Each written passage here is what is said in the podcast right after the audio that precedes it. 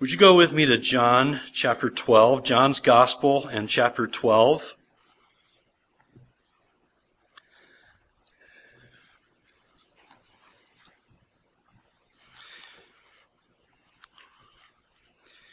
John chapter 12, and I want you to join me in verse 20, and I will read from verse 20 through verse 26. I hope you brought your copy of God's Word with you today. If you did not, there's a Bible there between the hymnals you can use. John's Gospel, it's the fourth book in the New Testament. John chapter 12, beginning in verse 20. Follow along as I read. Now among those who went up to worship at the feast were some Greeks. So these came to Philip, who was from Bethsaida in Galilee, and asked him, Sir, we wish to see Jesus. Philip went and told Andrew. Andrew and Philip went and told Jesus, and Jesus answered them, the hour has come for the Son of Man to be glorified. Truly, truly, I say to you, unless a grain of wheat falls into the earth and dies, it remains alone. But if it dies, it bears much fruit. Whoever loves his life loses it, and whoever hates his life in this world will keep it for eternal life. If anyone serves me, he must follow me. And where I am, there will my servant be also. If anyone serves me, the Father will honor him. Now there's something interesting happening here in the storyline as we move to verse 20 this morning. If you've not been with us for this series of studies in John's Gospel or this series in, in chapter 12, we saw last time that the people from all over the place were coming and traveling to Jerusalem. They were coming there for the Passover feast. And we saw last time the entry of Jesus into Jerusalem and the great crowds of people who surrounded him. And what were they doing? They were, remember, they were shouting out to him, Hosanna! Blessed is he who comes in the name of the Lord, even the King of Israel, they shouted, Hosanna, Hosanna! Great crowds of people thronging to Jesus. And we said last time, it would be it would, it would be a victorious thing if they were thronging to him, all of them for the right reason. But we realized last time it was likely less a triumphal entry and more a tragic entry because of those who, who thronged to him. They didn't really understand who he was. They thought he would be the reigning king. They thought he was going to come and, and take over and save them from Roman oppression.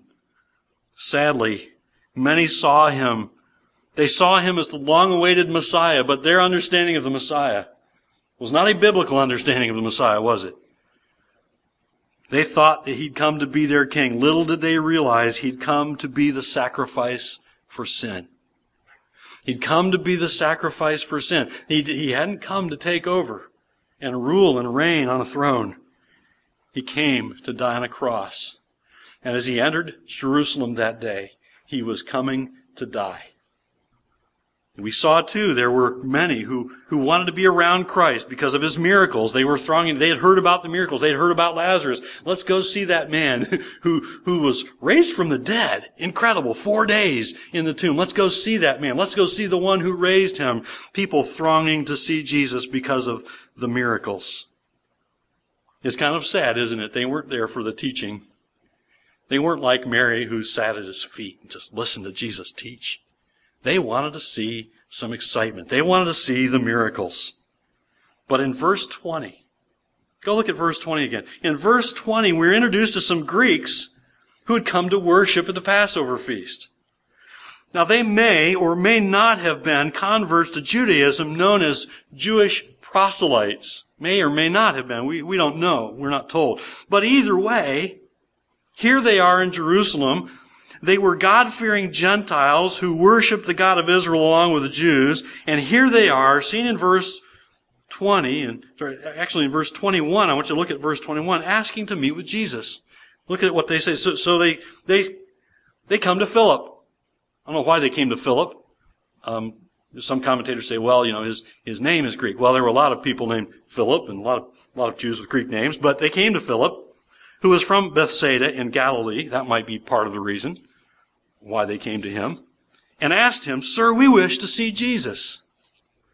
Now, why they came to Philip isn't known, but it's interesting that while they were, while there were so many people in Jerusalem there for the Passover feast, while there were so many Jews clamoring to see more of Jesus' miracles, more of, more of the excitement that surrounded Jesus' miracles, here are these Gentiles.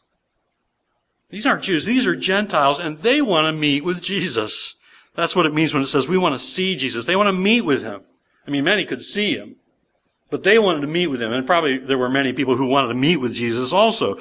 Also interesting is that we don't have any indication here from John that Jesus met with these men. It doesn't tell us that he actually met with them. It's almost like they're forgotten. it's almost like they come and they're told that, that, that they want to see Jesus and then Jesus starts speaking and it doesn't appear that he's actually speaking to these Greek men. Also interesting is that we don't have here It doesn't say that there are Jews thronging to see Jesus. Interesting that these Gentiles come. Now, no doubt that there were likely some, some Jews who wanted to see Jesus. No doubt there were likely some Jews who really were beginning to understand who Jesus was and wanted to see him. But John chooses to point to the Gentiles. Now that's interesting because why did Jesus come to die? Did he come to die only for the Jews? We know from the Bible that he came for all people, right? He came to die for the world, for, for, for, for people all over the world. He came to die, right? It wasn't just for the Jews. It wasn't for the Jews only. And while his own people were seeking to kill him, here are some Gentiles who want to meet with him. They don't want to kill him. They want to meet with him. They want to know who he is. They want to meet with him. Now, we noted last time how in verse 19 the Pharisees were just utterly beside themselves, right? They were just totally frustrated, totally flabbergasted, and beside themselves saying in verse 19, look, the world has gone after him. And last time I said, you know, it's interesting. It's almost prophetic. They didn't really mean the world. They were just looking around Jerusalem and look at all these people coming from all over the place and they seemed to be thronging to Christ. They weren't really thinking about the whole world, but prophetically, that would be true. That people from all over the world would come to Christ and still are coming to Christ. Yes? And we praise God for that. And we send missionaries for that. And we go to tell the whole world about Jesus Christ. And I hope you're as burdened for your neighbors as you are for the missionaries who go around the world to tell the gospel. I hope you go home and tell your neighbors about Christ because that's what we're to be about as followers of Christ, right? It's not just for the Jews, it's for the Gentiles only. It's not just for a certain race. It's not just for a certain country. You know, Christianity is not an American religion. You realize that? And sometimes we tend to think that it is, but it's not an American religion for, oh, God sent His Son, Jesus Christ, to die so that the whole world, so that the whole world could have an opportunity to know Jesus Christ as their Lord and Savior. How prophetic when they complained in verse 19, oh look, the whole world's coming to, coming to him. What are we going to do about this? We can't seem to do anything. Nothing we're doing is working. We can't seem to put our hands on him, and they couldn't. And now Jesus is forcing their hand, and we know he came to Jerusalem to force their hand. It would be during this week of Passover when they did not want to crucify. They didn't want to kill him then. They wanted to wait for the Passover to be over. They would want to do it later so there wouldn't be an uprising, an uproar. But yet Jesus says, no, the Father's timing is, is the timetable I'm on. Not yours. It's on the Father's timetable. So he comes to Jerusalem. Little did these Pharisees understand that this Jesus they sought to kill would be the one who would save from their sin all who believe in him whether Jew or Gentile, and from all over the world. Now, we don't know why these Greeks wanted to meet with Jesus. It could have been they wanted to see this one everyone was talking about. It could be they wanted to see this one everyone was saying, this is the king, this is the Messiah, he's the king of the Jews. We aren't told here, but we do learn this in verse 22. Look at verse 22. Philip went and told Andrew, and Andrew and Philip went and told Jesus. And note how Jesus responds to this inquiry. Verse 23, and Jesus answered them, the hour has come for the Son of Man to be glorified. Now that's interesting. Jesus says, the hour has come. It almost seems like the Greeks have been forgotten here, right? The ones who came inquiring of Jesus. It almost seems like the Greeks have been ignored here. They may have come along with Philip and Andrew. They may actually be there. But we're not told that. We, we don't know that. What we are shown, and what is very clear here, is something has changed. And what's changed is that Jesus is no longer talking about his hour not being here yet. You know, several times we've heard Jesus say, No, no, my hour is not yet come. Something has changed. His death was near.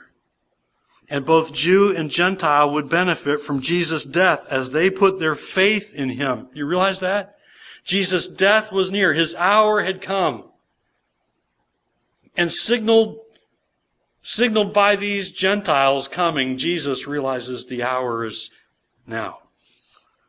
Now we've heard Jesus several times mention the hour, the hour, as he does here. back in John chapters 2, John chapter 7, John chapter 8, we hear Jesus say his hour had not yet come. He says it several times. My hour has not yet come. But now he says, look at it. What does he say? He says, the hour has come. The hour has come. Now we often think of this hour of which Jesus speaks at this at the, at the time, of, we think about it as, as the time of his death, right? We think, well, the hour that Jesus talks about is the time of his death. And we often think of it in terms of his death. And it includes that. But, but you need to understand this. The hour is more than just the time of Jesus' death. The hour of which he speaks is, includes far more than that. And praise God that it does. Because it includes not, not simply his death, but also his burial and his resurrection and his ascension. That's, that's when Jesus is glorified.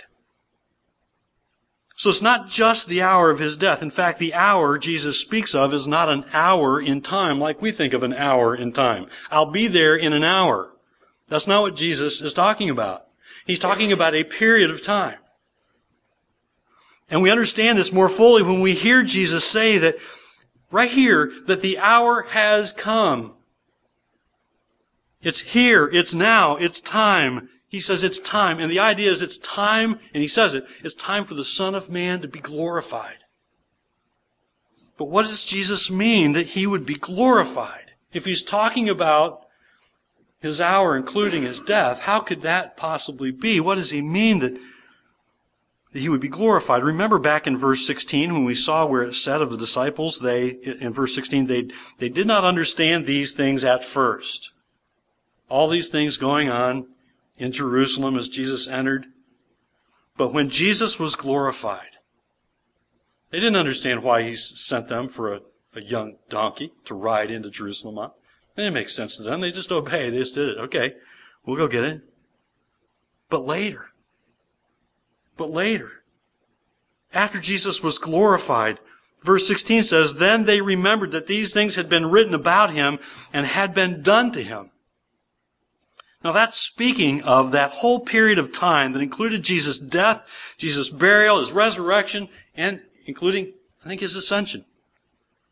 This is the hour. This is the period of time of which Jesus speaks. It's not a, it's not 60 minutes. It's a, it's a period of time. And to help them understand and to help us understand. Praise God, this is in His Word for us to help us understand, to help those who are hearing them then, Him then understand and help us understand now. That time more fully, Jesus uses an illustration, something from agriculture. Look at verse 24. And I think we all understand this. We're all familiar with this. I mean, how many of you have gardens, right? You have gardens? How many plant flowers, right? Verse 24, Jesus says, Truly, truly, I say to you, unless a grain of wheat falls into the ground falls into the earth and dies, it remains alone. But if it dies, it bears much fruit. So to help them understand what's about to happen to him, he points to this fundamental truth that a grain of wheat that is, that is buried in the ground isn't wasted, right? I mean, a farmer goes out with a, I mean, these days, with a monstrous tractor worth more than I can imagine. I can't even imagine how much these monstrous tractors with multiple sets of wheels, right? And they go out and I just like to have the money for one of those tires. Anyway, they go out and they plant millions of wheat seeds, right? And they stick these seeds, they stick these seeds into the ground, bam, bam, bam. This machinery. And they've invested great sums of money in the machinery so that they can stick a little tiny, measly seed that if you take in the palm of your hand and blow, it's gone. Stuff it in the ground. So that in a few weeks, in a few short months, there's what? There's a harvest, right? There's a crop. And on every stalk of wheat, there's more kernels of wheat, and those, those kernels of wheat turn into profit for the farmer who is blessed with rain, right? And not too much of it and not too little of it, right? Sunshine. We understand that. But Jesus says, look, the hour for the Son of Man to be glorified has come. The hour has come, and the Son of Man will be glorified. And here's what I mean. Here's how you'll understand this. To understand what Jesus means, think about the kernel of wheat and how it has to be put in the ground. What happens to that kernel of wheat when it's put in the ground? It begins to decay, doesn't it?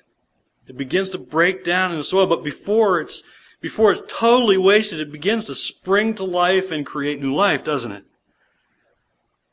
And Jesus says, Truly, truly, I say to you, unless a grain of wheat falls into the earth and dies, it remains alone. But if it dies, it bears much fruit.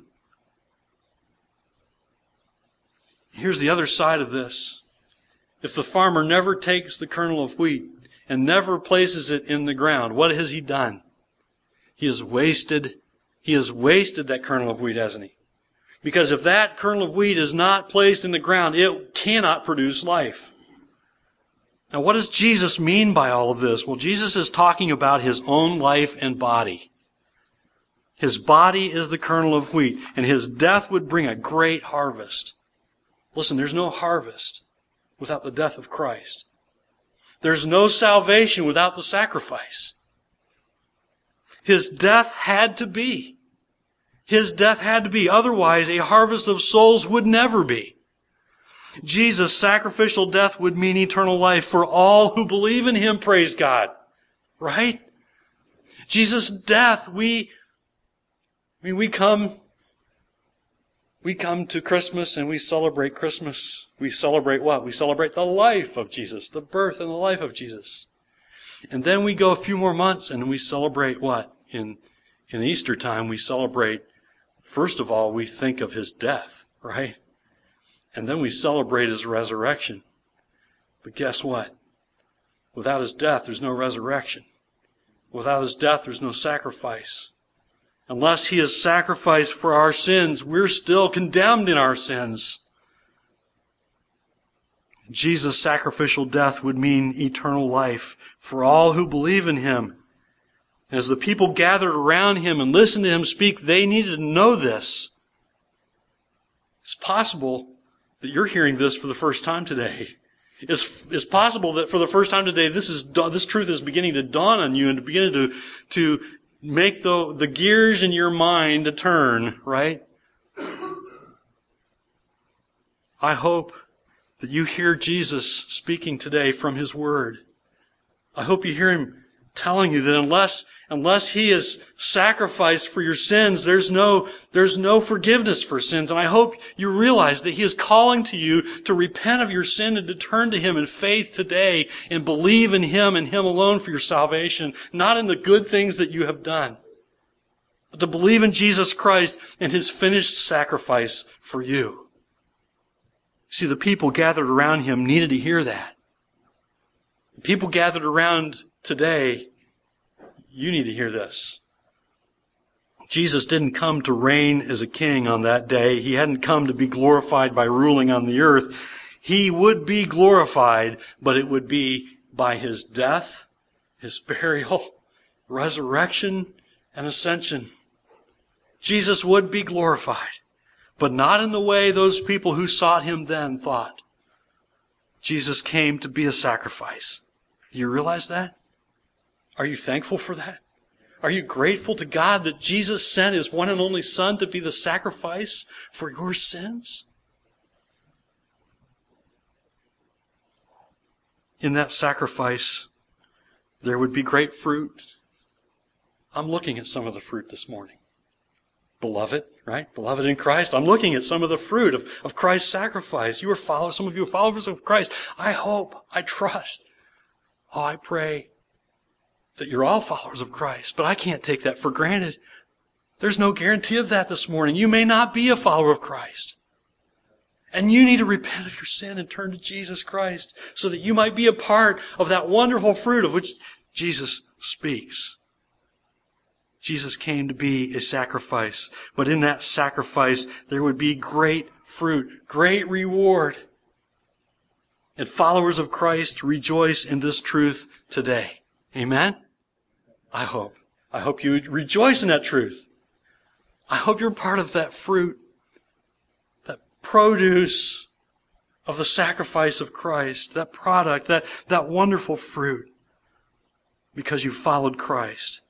You've turned to Him and believed in Him. Now, not only is this true of Jesus, that Jesus gives Himself and is the sacrifice for our sins, but, but there's something else here that's interesting. Not only is this true of Jesus, but it's true of all who wish to follow Christ. Because Jesus continues. Look at verse 25. The, he, he changes direction slightly here. He says, whoever, whoever loves his life loses it. And whoever hates his life in this world will keep it for eternal life. He's not talking about himself anymore. I don't think he's talking about others now. I think he's talking about his followers, those who would follow him. Whoever loves his life loses it, and whoever hates his life in this world will keep it for eternal life. It's a paradox, isn't it? Sounds strange. Wait a minute, you, you love your life and lose it? Well, I mean, the cereal commercial says to take care of myself, right? Love yourself. The, the, the other commercials all tell me to love myself. And if I love myself, I'll be better off. But the Bible says if I love my life, I lose it? Seems strange, doesn't it? But whoever hates his life in this world will keep it for eternal life. It's a paradox. Just like the seed will remain fruitless unless it dies, unless it's planted in the ground, Jesus says in verse 25 of you, follower of Christ. Jesus says of you, unbeliever, if you're a lover of yourself, you will waste your life. Do you understand that? If you are a lover of self, you will waste your life. Jesus says in verse 25 of you who would, who would follow him, you too, if you wish to have eternal life, must not be a lover of your own life. You must not be totally wrapped up in your own concerns so that you totally forget about serving the Lord and serving others for God's glory. We know this is an important truth. This is actually a central truth to what it means to be a follower of Christ. And we know this is an important truth. For one thing, because it's, it's found elsewhere several times, actually in the other three gospels also. Listen to Matthew 10:39. This will sound familiar to you. Whoever finds his life will lose it, and whoever loses his life for my sake will find it, Jesus says. Matthew 10:39. Also, Mark chapter 8 verse 36, for what does it profit a man to gain the whole world and forfeit his soul? And then in Luke chapter 14 and verse 26, if anyone comes to me and does not hate his own father and mother and wife and children and brothers and sisters, yes, even his own life, he cannot be my disciple.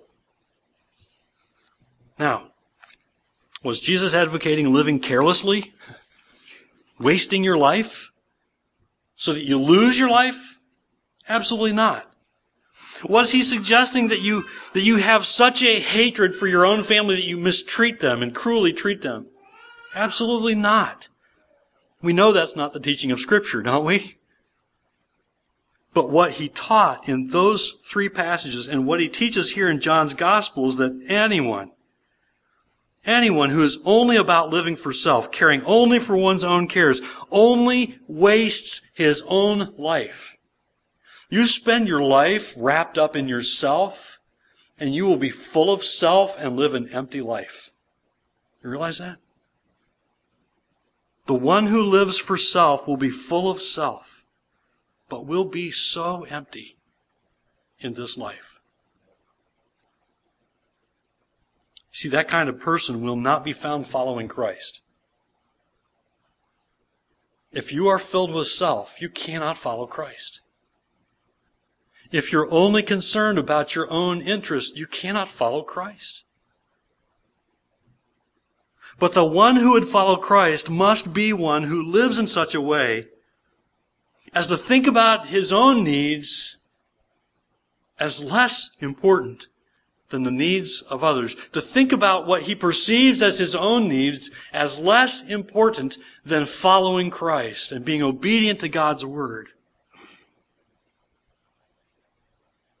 You see, by living for the good of others, there is great blessing and great gain and true life in Christ. For living for God's glory, in, living for in living for the Lord Jesus Christ and in obedience to His word, there is great gain and great glory that will be yours. That's also the teaching we hear from Paul in Colossians 3 3 when he says, For you have died, and your life is hidden with Christ in God. Now, if you hear that verse and you think that sounds, that doesn't sound good, that sounds kind of strange, for you have died, and your life is hidden with Christ in God. Well, if you know God's Word, and you know what Jesus Christ has accomplished for you on the cross, you will be thankful for that passage.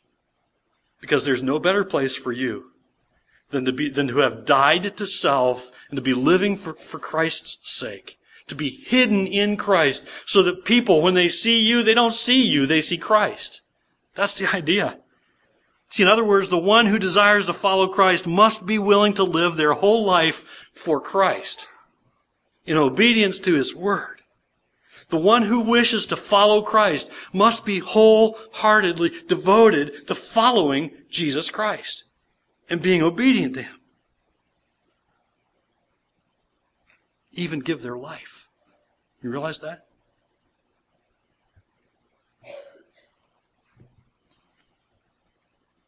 If today armed men came through those doors and asked for anyone who was willing to die for Christ to come to the front. We'd find out who's willing to die for Christ. And it may not be required of you to die for, for Christ, but you realize that that is the depth of commitment that Jesus asks of you.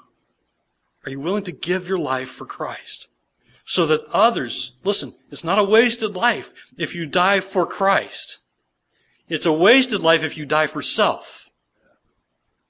But if you die for Christ, you haven't wasted your life. I think of the blood of the martyrs through the centuries.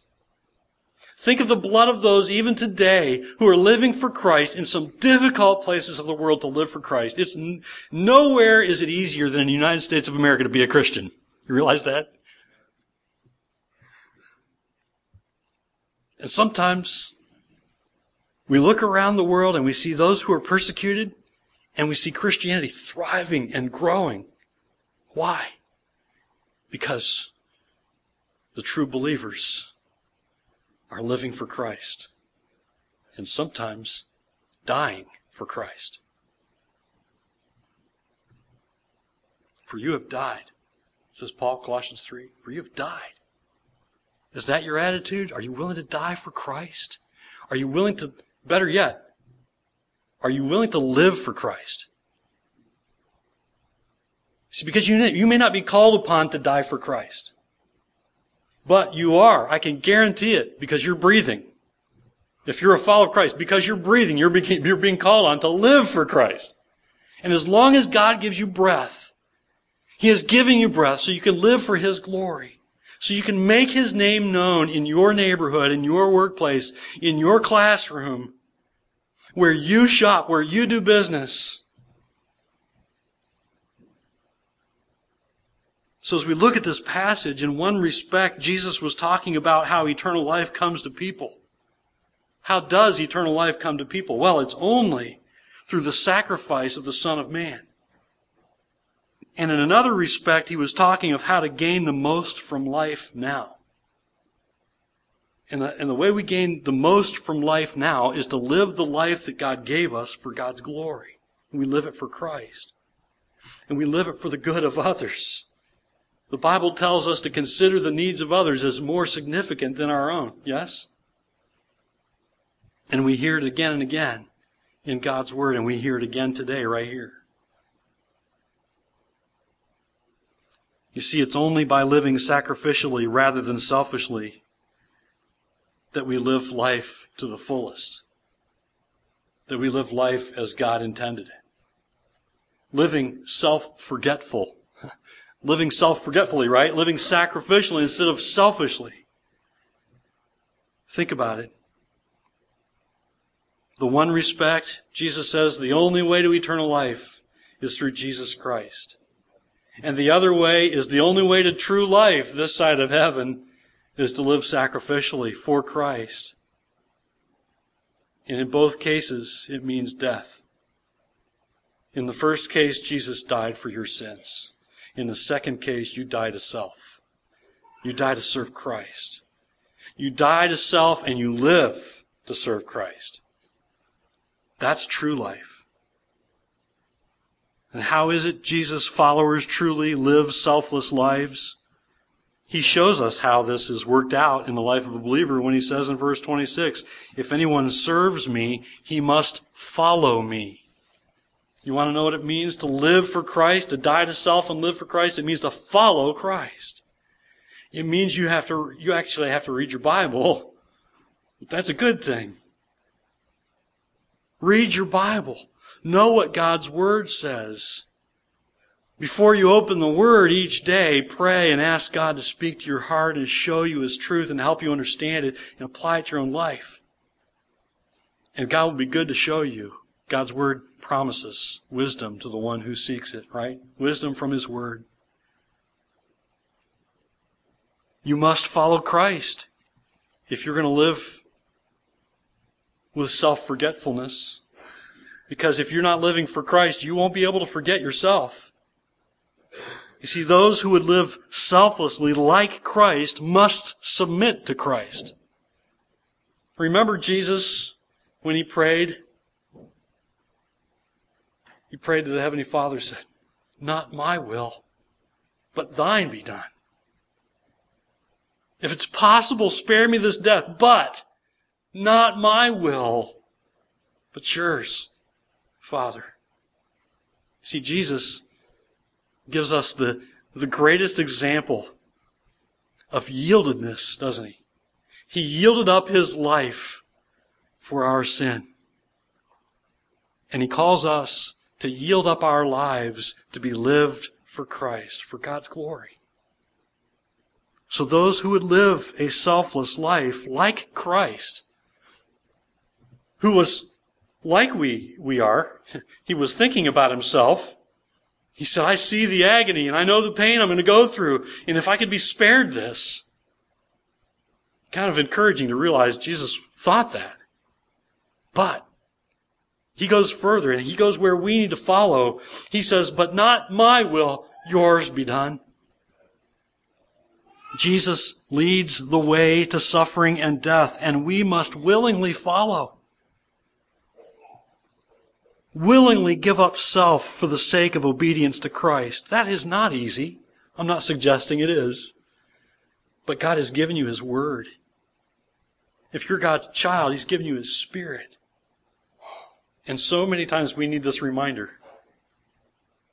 The one who is in you is greater than the one who is in the world. He, he, he serves in us, to serve the Word in us, to serve up the, the, the, the food of the Word that we need to feed on. And so we must go to God's Word and learn His truths and be fed by them and let the Holy Spirit work in us and show us His truth and help us to see how to live in obedience to His truth. We cannot do it in and of our own strength. We cannot do it by more discipline, more self-discipline.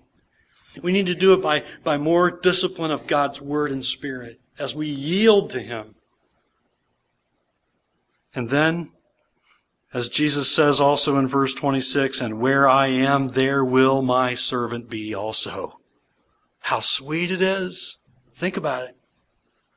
Where I am, that's where the one who serves me will be. Where's that? Where's Jesus going to go? It wouldn't be long and Jesus would ascend into heaven. You think of your eternal home very often? Some of us, every time we go see the doctor, right, we, if we see the doctor more and more frequently, we begin to think of heaven. It's like, oh, please, Lord, any day. Sometimes we see the, tr- the trials and the turmoil and the difficulties in this world in which we live, and we say, Lord, it would be okay if you returned soon. Right? And we think of our eternal home. Jesus says, Where I am, there will my, servant be also. There is blessing this side of heaven for those who give up self to serve Christ. But guess what? There's eternal blessing in heaven with Christ and God the Father. There's eternal blessing that's, that's untold. You can't number the blessings. You can't even fathom the blessings. You and I could sit here and talk all day about what the blessings of heaven will be, and we, we won't even scratch the surface. See, the one who follows Christ, the one who lives by sacrificial example, following the sacrificial example of Christ, has an eternal reward, a heavenly home, an eternal home. And note why that is. Jesus says in verse 26 at the end, If anyone serves me, the Father will honor him. Serve Christ. Serve with your life. You may be called to serve by dying for Christ. But serve with your life. As long as you have breath, serve with your life. There's an eternal home in heaven, and God honors the one who follows the Son. God honors the one who obeys His word. Jesus wanted those on that day, and He wants you on this day to understand, to know that to follow Christ will require self-sacrifice. Will require that you forget yourself and think of what God calls you to do. Think of what God expects of you as His child. And think of the needs of others before your own. You see, following Christ, in fact, will require daily sacrifice. It will take daily discipline, and that's why we need the daily discipline of the Word, don't we? And prayer. It will take daily discipline, just as we hear Jesus say in Luke 9 23 when he says, If anyone would come after me, let him deny himself and take up his cross daily and follow me. Daily. But death leads to life. Right? like that, like that grain of wheat. Death leads to life. Jesus shows us how true this is. He demonstrated it with his life. And now he calls us to serve him with our lives. Because it's by his death those who trust in him are saved. God calls us to serve him now, to make him known, so that others might know this wonderful life that's only available through faith in Jesus Christ. Let's pray. Our Father in heaven, we thank you. Again, we thank you for your Son. We thank you for the Lord Jesus Christ. Sometimes, Father, we feel like we can't say thank you enough. But then we come to your word like we do today and we realize what you, what you ask of us is not our repeated thanks, but a life of obedience, a life of faith in Jesus Christ, a life of self-forgetfulness and self-sacrifice for the sake of the gospel of the Lord Jesus Christ. And so, Lord, I pray for believers today, you would strengthen them and draw them to your word. Give them a hunger and thirst that is like nothing they have ever experienced when they, when they neglect your word. God, draw us to your truth. Help us to see Jesus clearly in the midst of the word and throughout. And help us to see clearly his sacrifice for our sins as undeserving as we are. How gracious you are through your son, Jesus Christ. And God, I pray that you would help us to live lives filled with gratitude and obedience, following Jesus Christ, with our eyes fixed on the Son, that we might glorify Him and make Him known as we serve others for God's glory. God, help us to see the needs of others. Help us to pay attention to the needs of others so that we might bless them as you've blessed us. And oh God, you have blessed us so richly. Help us to not be so selfish. Help us to think of the needs of others. And God, I pray, give us opportunities to tell them about Christ, to make you known. And Father, I pray for unbelievers today. Please open their hearts. Draw them to yourself. Convict them of their need to repent of sin and believe in Jesus Christ for eternal life, for forgiveness of sins today. In Jesus' name we pray. Amen.